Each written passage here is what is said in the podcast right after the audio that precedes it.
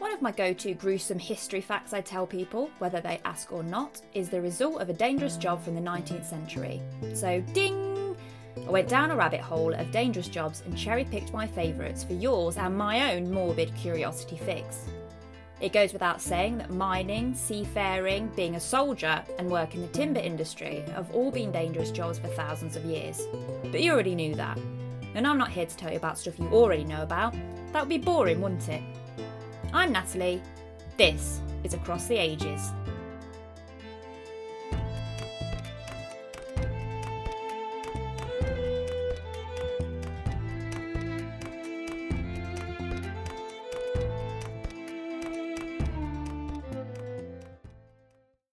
We're going to start in ancient Rome with the Roman equivalent of Lewis Hamilton and Niki Lauda. Live fast, die instantly was the life of a Roman chariot racer if it went wrong. They were among the most popular and celebrated members of society in ancient Rome. Though chariots had been used in battle across different cultures, it was sensationalised and turned into a tantalising sport in the notorious Colosseums. Chariot riders drew a large fan base because who doesn't like watching an incredibly fast paced and dangerous sport from the safety of the Colosseum stands? If you were in the junior league of racing, you'd have two horses. But if you wanted to play with the big boys, you'd be driving the four horse chariot referred to as the quadriga. There was a clip I watched on YouTube with a guy reenacting the process, and wow, it looks so complicated. The horses wouldn't be two at the front and two behind like on an old coach. They'd be standing abreast of each other, and the racer would have to steer each one at the same time while keeping balance at speeds of up to 40 miles an hour. The crashes were called shipwrecks because, like car racing, mistakes often caused pile-ups. Roman drivers wrapped the reins around their waist and could not let go of the reins in a crash, so they would be dragged around the arena until they were killed or they managed to free themselves. They carried a curved knife called a flanx to give them a chance of escape. Not much use if a horse is on top of you, though. Helmets and other protective gear were also part of the kit bag. Spectators threw lead curse amulets studded with nails at teams opposing their favourite, which seems a bit harsh. The most famous chariot racer of all was Gaius Apuleius Diocles, who won 1,462 races. When he retired at the age of 42 after a 24 year career, his winnings reportedly totaled the equivalent of £10 billion, making him the highest paid sports star in history.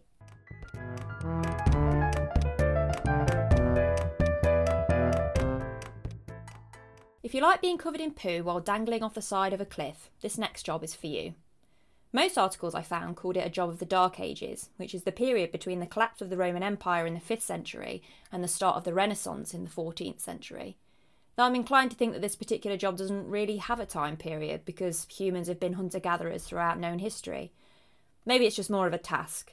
Whatever, I'm covering it anyway. The Guillemot egg collector risked life and limb hundreds of feet above jagged rocks and raging seas. As was the case throughout history, farming can be unpredictable and food scarce, so guillemot eggs, and probably any seabird's eggs that you could get your hands on, were an important source of protein. To get to the nests, their egg collectors would have to use a rope and climb backwards to the nests, all while getting pecked to hell by guillemot beaks and trying not to fall and get splattered on the rocks below. A typical adult guillemot weighs about the same as a bag of sugar and is just under half a metre long. We're not talked about being pecked by a blue tit here, you're going to notice when one of these goes hell for leather at your face. Guillemots only lay one egg, so you can imagine why they start to get a bit pissy when someone comes to take it for breakfast. Not a task for anyone who has a fear of heights.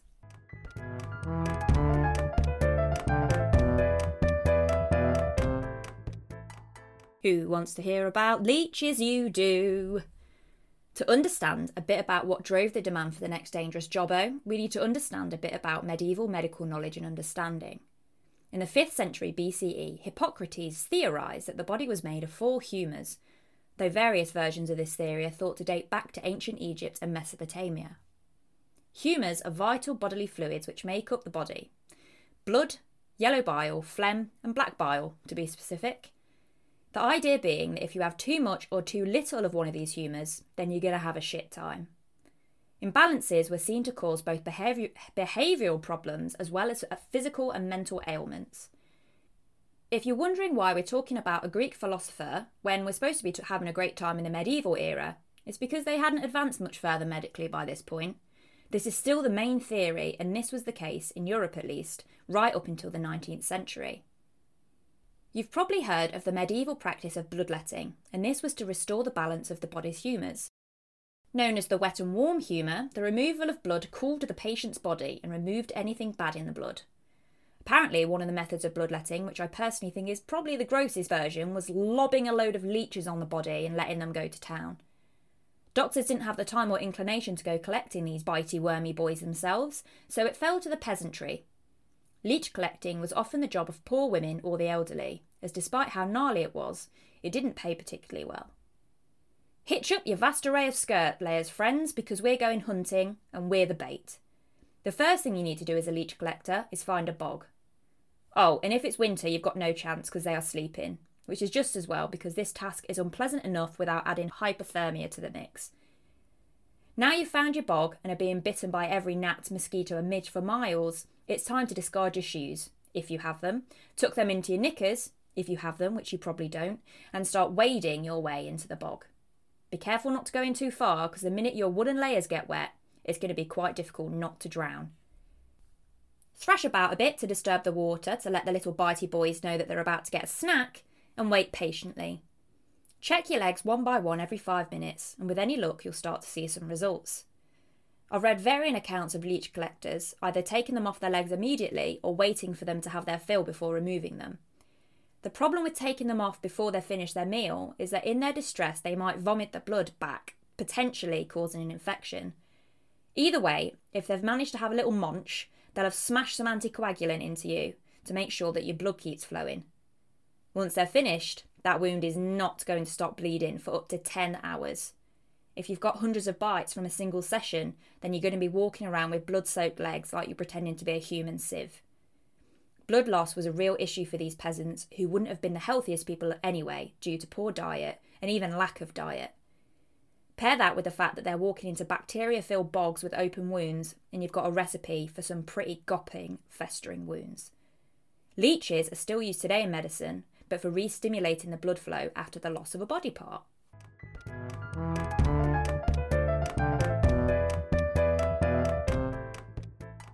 Another dangerous occupation for a medieval person would be the job of the local wise woman.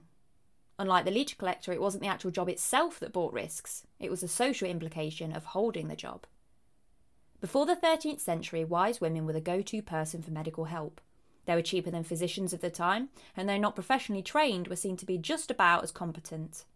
They were held in high esteem and respected, were respected members of the community. That was until they weren't. In the 13th century, we start to see a change in attitudes as universities and formal medical education started to emerge, which, as you can imagine, didn't let women into study. That wouldn't happen until over 500 years after the first university opened. So the wise women became ostracised by the church for doing spooky things and ostracised by male physicians for being competition. Untutored in medicine, they used therapies based on botanicals, traditional home remedies, purges, bloodletting, and local knowledge it was this knowledge that made wise women targets for witchcraft accusations.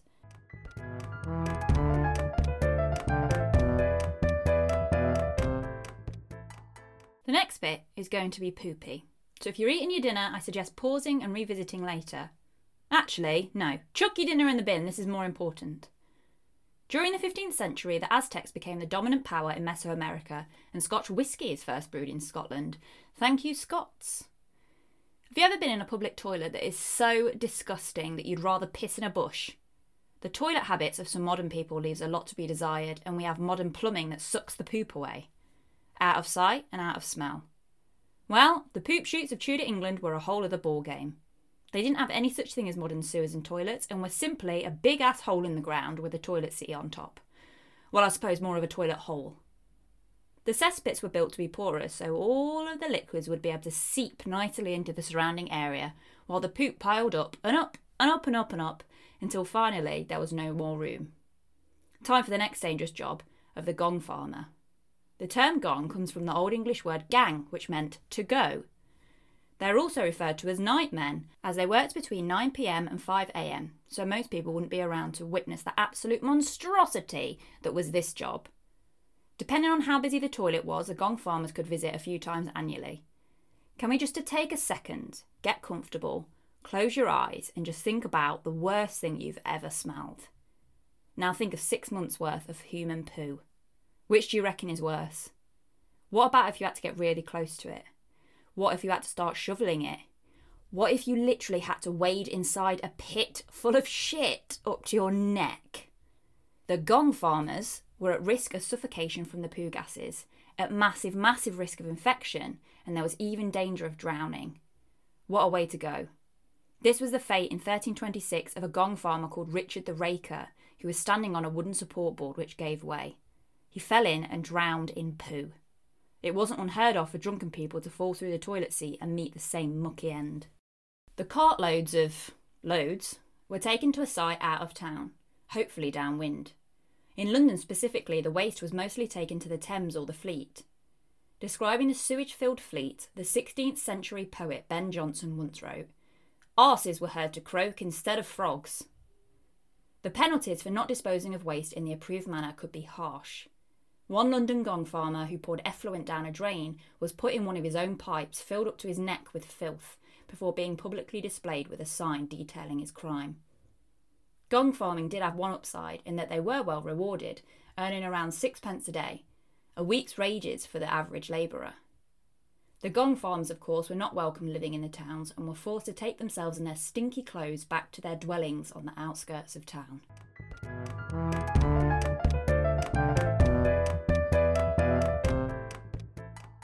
You're going to be able to have a good laugh at me in this section because I'm going to attempt to say things that are French in a French way, in a French accent. I first learned about petardiers from the PC game Age of Empires, which, if you know what that is, you are very cool. These dudes were disposable units that carried barrels of explosives to a building you're trying to destroy. When they got to the target, they simply exploded. The reality wasn't quite as bad as that, but it was damn near enough.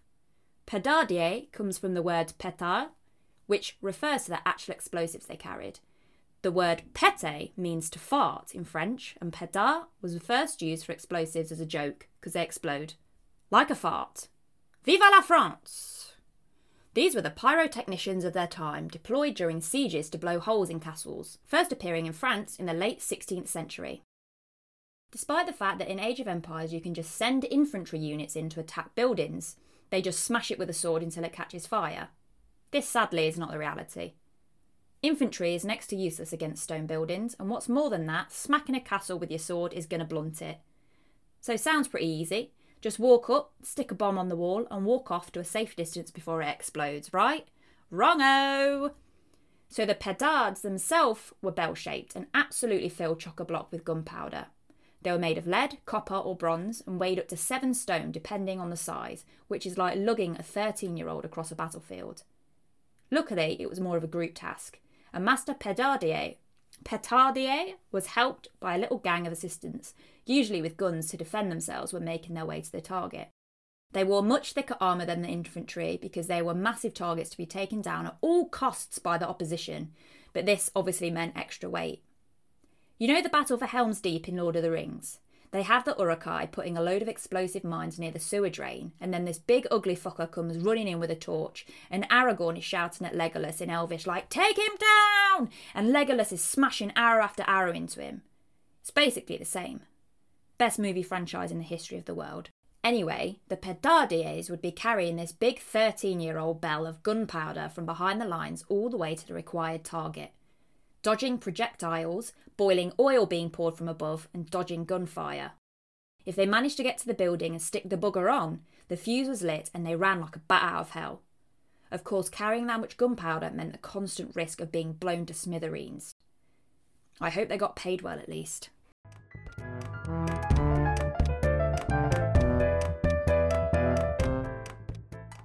Now, we've managed to get to the job that I alluded to in the introduction before the invention of red phosphorus in 1847, matches were made with white phosphorus, which was very bad news for the people working in the match factories.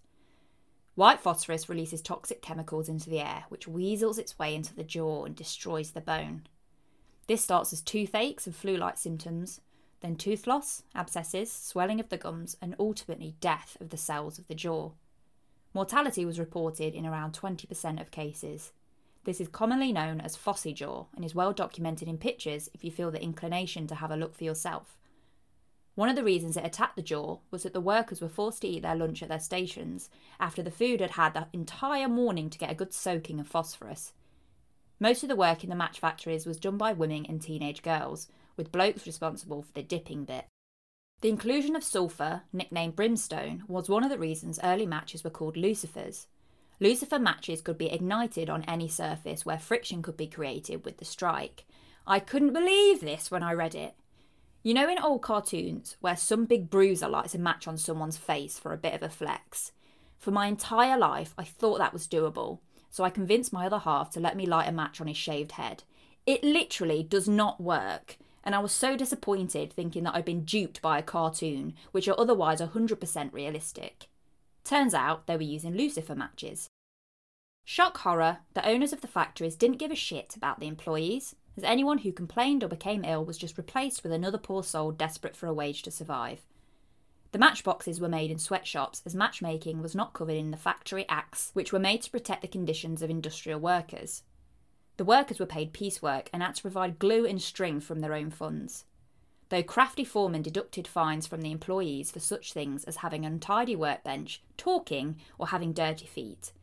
A lot of the workers were too poor to afford shoes, so this fine was particularly sickening. Well, in 1888, the women and teenage girls of a match factory in London went on strike and decided to stick it to the man. The London factory owners were aware of phossy jaw. If a worker complained of having toothache, they were told to have the teeth removed immediately or be sacked. An article was published in a weekly paper about the conditions in the factory, making the owners mad. They tried to make the workers sign something to say the article wasn't true. They were like, nah, which led to the sacking of a member of staff. Error. 1,400 women and girls refused to work. Shit in their pants, management offered to reinstate the sacked employee, but by this point, the damage had been done and revolution was in the air. They demanded that they stopped getting fines, didn't have to provide their own materials, and most importantly, could eat food in a separate room. The terms were accepted, and the strike was over.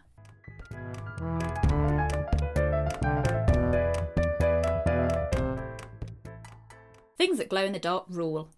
The 90s for me consisted of glow in the dark Aladdin pyjamas and glow in the dark plastic stars on the ceiling. In 1898, Marie Sklodowska Curie and her husband Pierre discovered radium. I always thought that she was French, but she was Polish, so there you go. Facts. Radium, as you probably know, is a radioactive element that glows. Ooh, glows. It glows all the time, but is easier to see in the dark. As we know from my stars and PJs, people love things that glow in the dark. So once this element was discovered, it was all systems go. It was used to paint watch dials, nuclear panels, aircraft switches, gun sights, clocks, and basically anything with a dial. Let's slap on some glowing paint to make it cool. Radium was also used in food and cosmetics. It was thrown into toothpaste, bath salts, drinking water, cigarettes, and hair cream, which was sold promising curative properties for a huge array of ailments.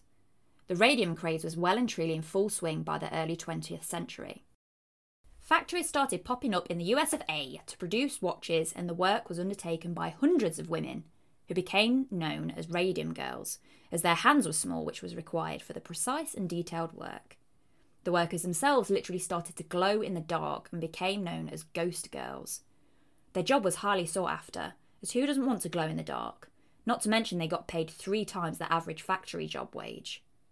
They wore their best dresses to work so that after they could dance the night away, luminous on the dance floor. To get that radiant smile, some even painted their teeth. Because of the incredibly precise paintwork required, they were encouraged to lick the paintbrushes to ensure that the point remained perfect. The Radium girls were assured that the paint was safe. How wrong that was. As I'm sure you know, radium is not good for you. At all. Especially with repeated exposure, and these women were ingesting it five to six days a week. Ever since the glowing element had been discovered, it had been known to be dangerous. Curie herself had suffered radiation burns from handling it.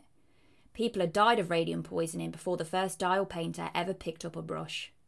Men at the radium companies wore lead aprons in their labs and handled the radium with ivory tipped tongs. Yet the dial painters were not afforded such protection, or even warned that it might be necessary. As I mentioned earlier, at that time, a small amount of radium was believed to be good for you, with newspapers reporting that it would add years to our lives. Unfortunately for the Radium Girls, that belief was founded upon research conducted by, surprise, surprise, the very same radium companies who had built their industry around it. They ignored all of the danger signs for the sake of profit. It wasn't long before the Radium Girls started to feel the effects of the exposure. Among one of the first victims was Molly Maggia, who worked in a factory in New Jersey. First, she got toothache, which led to extractions. Where the teeth had been removed, pus filled ulcers started to appear. This gradually got worse, and the problem spread throughout her mouth and then into her lower jaw, which had to be removed. The symptoms started spreading to the other parts of her body. In 1922, at the age of 24, she was the first of the radium girls to die from radium poisoning. But that's not what the doctors said. They had no understanding of what caused it and said she had died of syphilis. Over the next two years, other radium girls started on the same deadly path as Molly. Rumours and accusations began to fly around, linking the deaths with the radium, which the companies were like, absolutely not true, you're all dying of syphilis. Which, of course, was an attempt to rub the names of the campaigners in the dirt, hoping that their claims wouldn't be taken seriously. This wasn't quite the case, and business started to suffer. In a move that they thought would finally put this gossip to bed, they commissioned an independent expert to look into the claims. Shock horror! The expert confirmed a link between the radium and the illnesses and deaths. Instead of accepting the findings, the butthole of factory owner simply commissioned more studies that said the opposite. The public continued to assume that radium was safe. In 1925, a pathologist named Harrison Martland developed a test that proved without a doubt that radium had poisoned the watch painters. The radium bigwigs tried to discredit Martland's findings, but the radium girls themselves fought back. Many knew that they didn't have long left to live, but as far as they were concerned, the fight became about the girls still working in the factories. Two years later, in 1927, a lawyer called Raymond Berry agreed to accept their case. Many of the watch painters only had months to live and were forced to accept an out of court settlement. Despite this, their story made the front pages across the world. Even then, the United States Radium Corporation denied its role, and women continued to get sick and die. It wasn't until 1938 when a dying radium worker named Catherine Wolfe Donohue successfully sued the Radium Dial Company over her illness that the issue was finally settled. Radium dial painters received proper training and provided with protective gear. In particular, they no longer shaped paintbrushes by lip and avoided ingesting or breathing the paint. Radium paint was still used in dials as late as the 1970s.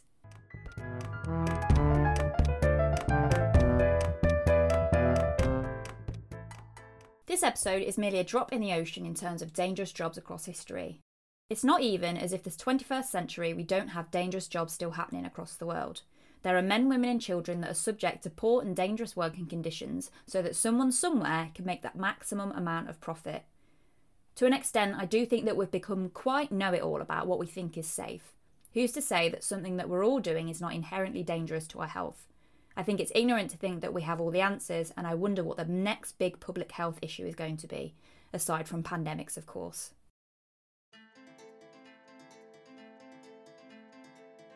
And that is your lot today, history fans. Thank you so much for taking the time to listen. Be sure to share with other history nerds if you enjoyed it, and to get a shout out in a future episode, leave a five star review on iTunes, or you can review me on Castbox as well. Five star reviews this week, here we go.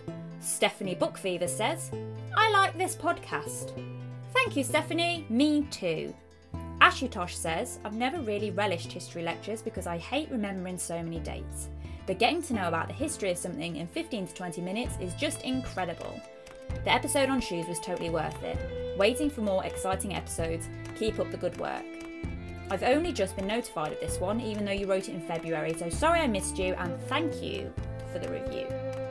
To get in touch, you can follow me on Twitter at underscore across the ages, or you can like my page on Facebook at Across the Ages Pod. Keep an eye out for the next episode where I will be delving into another topic across the ages.